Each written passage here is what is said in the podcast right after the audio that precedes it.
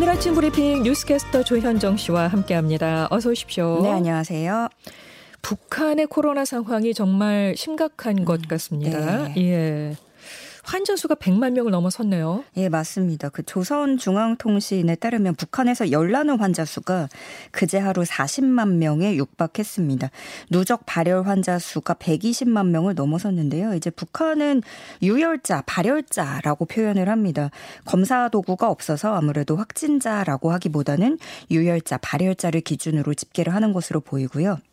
이에 따라 북한은 봉쇄 조치를 더 강화하고 12일 오전부터는 전국 모든 시도군들이 완전 봉쇄된 것으로 알려졌습니다. 김정은 위원장이 이제 직접 심야에 약국을 돌면서 비상 점검에 나섰는데요. 시찰 전 회의에서는 약국에 의약품이 제때 공급되지 못하고 있다고 질타를 하면서 인민군을 투입해서 공급을 안정시키라고 지시했습니다.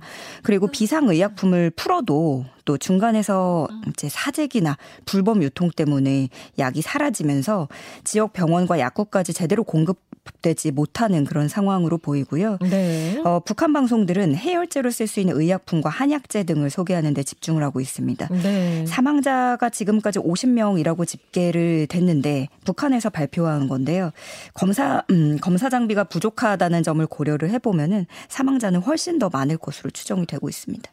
조금 전에 뉴스에서도 보도가 됐습니다만 북한에서는 지금 백신 접종이 없었기 때문에 네네. 이 부분이 또 걱정인 부분인 거죠. 네, 맞습니다. 자, 그래서 정부가 북한을 돕기 위해서 통제물 보내려고 했는데 북한의 반응이 아직 없다고 하죠. 예, 지난 13일에도 윤석열 대통령이 북한의 의약품 지원 방침을 밝혔었고 그리고 사흘 만에 또 북한의 코로나 극복을 돕겠다고 강조를 했습니다. 이 시정연설이 끝나자마자 우리 통일부도 움직였고요. 정부가 북한에 보내려는 통지문의 요지는 크게 세 가지입니다. 백신을 비롯한 의약품을 제공하고 방역기술 협력도 진행할 뜻이 있음을 밝히면서 이를 위한 실무 접촉을 제안한 겁니다. 네. 어제 두 차례 권영세 통일부 장관 명의로 북측 김영철 통일전 선부 부장에게 보내려고 했는데 북측은 통지문 접수 의사를 밝히지 않았고요. 지금 북한은 중국과 의료지원 문제를 협의 중인 것으로 알려졌습니다. 네. 확진자가 이미 쏟아지고 있는 만큼 그 방호복과 마스크 등 방역 물품과 진단 시약 그리고 치료제가 우선적으로 지원될 것으로 예상이 됩니다. 네. 다음 소식입니다. 한 종합병원에 입원했던 80대 어르신을 결박해서 온몸에 상처와 커다란 욕창이 생겼다고 하네요. 네, 경기도 남양주시에 있는 한 종합병원인데요. 80대 어르신이 급성 요류 감염으로 병원에 입원하게 됐습니다. 입원한 지 한 달 뒤에 봤더니 등과 엉덩이에는 큰 욕창이 생겨서 피부가 새까맣게 변했고 까지고 짓무른 상처에다가 발목에는 결박 자국이 선명하게 남아 있었던 겁니다. 네네. 환자 가족들은 충격을 받을 수밖에 없었는데요. 그렇죠. 예, 사실 입원 당시에 동의서를 받았습니다. 삽관 치료 등을 위해서 신체 억제, 결박이 필요하다면서 병원이 동의서를 받아갔고 가족들은 일단은 치료를 위해서 동의를 하긴 했죠. 그러면서도 코로나 때문에 간병도 제한되고 그런 상황이니까 신체 보호대 사용은 최소화해 줄 것을 여러 차례 당부했다는 게 이 가족들의 주장입니다. 네. 그런데 병원의 간호 기록을 보면 총 37일 동안 결박이 돼 있었고요. 이 중에 풀어준 건 단 2차례. 합쳐서 만 하루도 되지 않습니다. 병원 측은 환자가 의료장치를 뜯어내면 목숨까지 위험한 상황이라서 보호대 사용이 불가피했다라는 입장인데요. 실제로 의료법 시행규칙에 따르면 환자 안전에 위해가 발생할 경우에는 신체 보호대를 사용해서 결박할 수 있게 돼 있습니다. 다만 여기서 이 허용 범위가 모호하다는 거죠. 위해가 발생할 경우라는 게 어느 정도인지, 그 최소한의 시간이 얼마인지, 또 결박으로 인한 부작용은 어디까지로 볼 것인지 이게 모두 애매하고 다 의료진 판단에만 달려 있는 거죠. 일단 환자 가족은 결국 의료진을 경찰에 고소했고요. 의료 현실과 환자 인권을 모두 감안한 지침 개정이 필요하다는 목소리가 커지고 있습니다. 그러니까요. 욕창까지 생길 정도로 이렇게 결박을 오랜 기간 동안 했다면 이거는 정말 문제가 될 수 있겠는데요. 자, 다음 소식합니다. 병사 월급을 200만 원까지 올리겠다는 공약에 대해서 이래저래 그동안 말이 많았는데 당장 시행되지는 않게 됐어요. 그런데 내년에 병장 월급이 100만 원으로 올라간다고요? 네, 그렇습니다. 올해 병장 월급이 67만 6천 원인데요. 내년부터 32만 4천 원 올라서 100만 원이 됩니다. 여기에 전역시 지급되는 자산형성 프로그램인 정부 지원금까지 합하면 내년도에 병장이 받게 되는 돈은 월 130만 원입니다. 월급과 별도로 나가는 이 정부 지원금도 2023년에는 30만 원으로 오르고 24년에는 40만 원으로 25년에는 55만 원으로 오르게 됩니다. 국방부는 2025년에는 병장 월급과 정부 지원금을 합해서 205만 원까지 인상한다는 방침이에요. 이에 따라서 2022년부터 2026년까지 병사 봉급 예산은 16조 6,410억 원 규모고요. 기존의 국방중기계획상 예산보다는 3조 원가량이 올랐습니다. 네. 올해 들어서 서울 부동산 임대차 계약 절반 이상이 월세라는 통계가 나왔습니다. 네, 부동산 중개 사이트가 대법원 등기정보광장의 서울 지역 임대차 계약 확정일자 통계를 분석한 결과 올해 1월부터 4월까지 월세 계약 비율이 51.6%로 집계됐습니다. 이 통계 자료가 공개된 2014년 이래로 지난해까지 월세 계약 비율이 50%를 넘은 적은 단 한 번도 없었거든요. 2019년에 41%가 되더니 2020년에는 42.7%, 지난해가 되면서 46%로 훌쩍 뛰고 올해 들어서 상승폭이 더 가팔라지면서 이렇게 50%를 넘기는 올해 역대 최대치를 기록하게 됐습니다. 네. 주택뿐만이 아니라 부동산 전반에 걸쳐서 전세보다 월세 비율이 높아지는 현상이 가속화되고 있는데요. 최근에 금리가 상승하면서 금리에 대한 부담이 높아졌잖아요. 그래서 네. 이게 대출해서 내는 이자보다 대출해서 내는 이자가 월세보다 높아지는 상황이 벌어지면서 차라리 월세를 내겠다. 임차인들의 월세 선호도가 높아졌고 또 임대인들 입장에서는 보유세 부담이 증가를 했기 때문에 전세보다는 월세를 받아서 그달그달 좀 충당하려는 수요가 맞물려서 월세 거래가 늘어난 것으로 분석되고 있습니다. 네, 아니, 금리가 앞으로 더 오른다고 하는 소식도 있는데 좀 걱정이네요. 아무튼 월세가 이렇게 많아졌다는 통계 상황까지 전해드렸고요. 세계적으로 거리 두기와 격리 의무를 해제하면서 해외여행의 수요도 늘고 있는데 천정부지로 오른 기름값이 항공권 가격에도 영향을 주면서 부담이 되고 있다고요?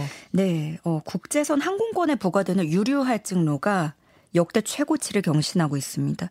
항공사들이 유가 상승에 따른 손실을 보전하기 위해서 운임에 별도로 부과하는 유류 할증료가 인상되면서 결과적으로 소비자가 내야 되는 항공권 총액이 오르게 된 건데요. 항공업계에 따르면 6월달 대한항공의 국제선 유류 할증료는 이달보다 2계단 상승한 19단계가 적용이 되면서 편도 기준 거리 비례별로 37,700원에서 29만 3,800원이 부과되고요. 아시아나항공도 역시 19단계로 올랐습니다. 44,400원에서 229,600원이 부과될 전망입니다. 19단계는 2016년 7월에 유류할증료 거리 비례 구간제가 적용된 이후에 가장 높은 단계인데요. 꾸준히 오르고 있고 이 국제선뿐만 아니라 국내선도 유류할증료가 마찬가지로 오르면서 3,000원 인상됩니다. 네. 최근에 안 그래도 항공권 찾는 분들이 많아서 공급이 수요를 따라가지 못하고 항공권 가격이 급등했는데 여기서 유류할증료까지 역대 최대치를 기록하면서 소비자 부담이 커지게 됐습니다. 지난해 20세 이상 성인 10명 중에 3명이 고혈압 진단을 받았다고 합니다. 뭐 고혈압이 주변에서도 보면은 네, 아주 많은 네. 분들이 고혈압을 앓고 계시더라고요. 좀 흔한 질환이긴 하지만 그래도 정말 많네요. 네, 어제가 세계 고혈압의 날이었거든요. 국민건강보험공단이 2007년부터 2021년까지 전 국민 고혈압 유병률을 발표했습니다. 이 자료에 따르면 한 해 고혈압 환자 수는요. 2007년만 해도 708만 명이었는데 2021년이 되면서 1,374만 명. 14년 사이에 2배 가까이 뛰었고요. 2021년도 기준 인구 기준으로 하면 10명 중 3명이 고혈압 환자인 셈입니다. 전반적으로 사회가 고령화돼가면서 고혈압 인구도 더 늘어난 것으로 보이는데요. 네. 이 중에 고혈압의 주요 합병증인 관상동맥 질환, 뇌혈관 질환, 심부전 등이 발생한 사람은 38만여 명이고요. 주요 합병증 발생률은 2.79%로 나타났습니다. 관상동맥 질환이나 뇌혈관 질환, 심부전 발생률은 농어촌 지역에서 더 높았는데요. 반면에 만성 신장 질환 는 대도시에서 더 높게 나타났습니다. 네. 대한고혈압학회는요. 음식을 싱겁게 먹고 매일 30분 이상 운동하면서 스트레스를 피하고 평온한 마음을 유지해야 한다라고 밝혔습니다. 그러게요. 지켜야 되는데. 알긴 아는데. 예. 방탄소년단 BTS가 빌보드 뮤직 어워즈에서 3관왕을 차지했습니다. 6년 연속 빌보드 수상이네요. 네, 맞습니다. BTS는 톱 듀오 그룹, 톱송 세일즈 아티스트, 탑셀링송 이렇게 3개 부문에서 수상의 영광을 안았습니다. 이로써 BTS는 톱듀오 그룹 부문에서 2019년, 20년, 21년 3번째 수상을 하게 됐고요.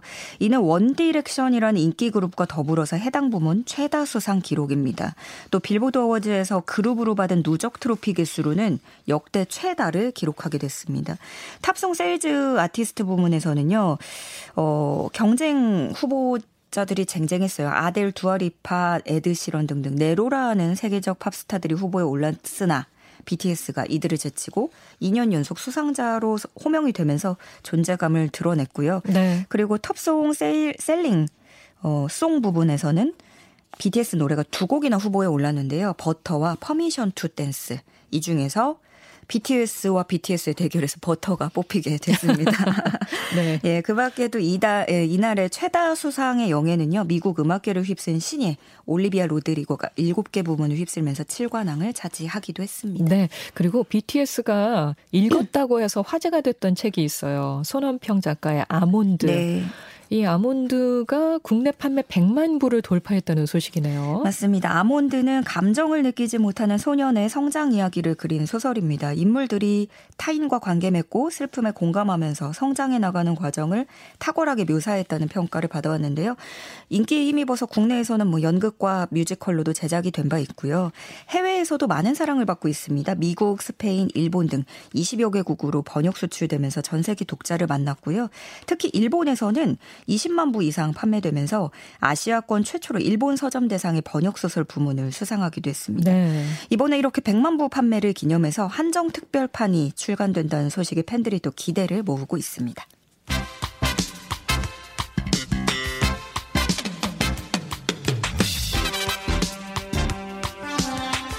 스포츠 뉴스 전해드립니다. 굿모닝 스포츠. 영국 프리미어리그 토트넘이 손흥민 선수를 올해의 선수로 선정했어요. 네, 현재 아시아 선수 최다 골을 달성을 했고 이제 그 리그 득점왕까지 노리고 있는 손흥민 선수입니다.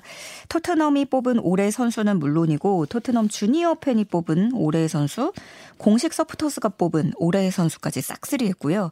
프리미어리그 전체에서도 토트넘 선수 중에 유일하게 올해 선수 후보 8명 안에 들었습니다. 네. 올 시즌 33경기에서 21골 7도움을 기록하고 있는 손흥민은 오는 23일 열리는 노리치 시티와의 리그 마지막 경기에서 다시 득점왕에 도전하게 됩니다. 네.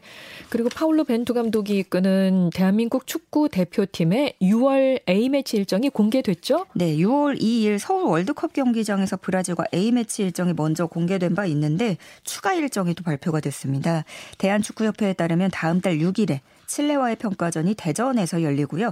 나흘 뒤 10일에는 파라과이와의 경기가 수원에서 열립니다. 네. 브라질, 칠레, 파라과이 이 순서로 6월 달에 A매치를 여는 건데 남미 팀들과의 어떤 대전이네요. 네, 그렇습니다. 칠레는 피파랭킹 한국보다 한 계단 높은 28위고요. 파라과이는 피파랭킹 50위로 이번에 그 남미 예선 8위에 그쳐서 월드컵 본선에는 진출하지 못했습니다. 우리 이 새 경기 이후에 6월 달에 또 4차전 A매치 상대와 장소는 나중에 또 공지가 되고요. 6월 A매치에 나설 한국 대표팀 명단은 오는 23일에 발표됩니다. 네, 지금까지 뉴스캐스터 조현정 씨 고맙습니다. 고맙습니다.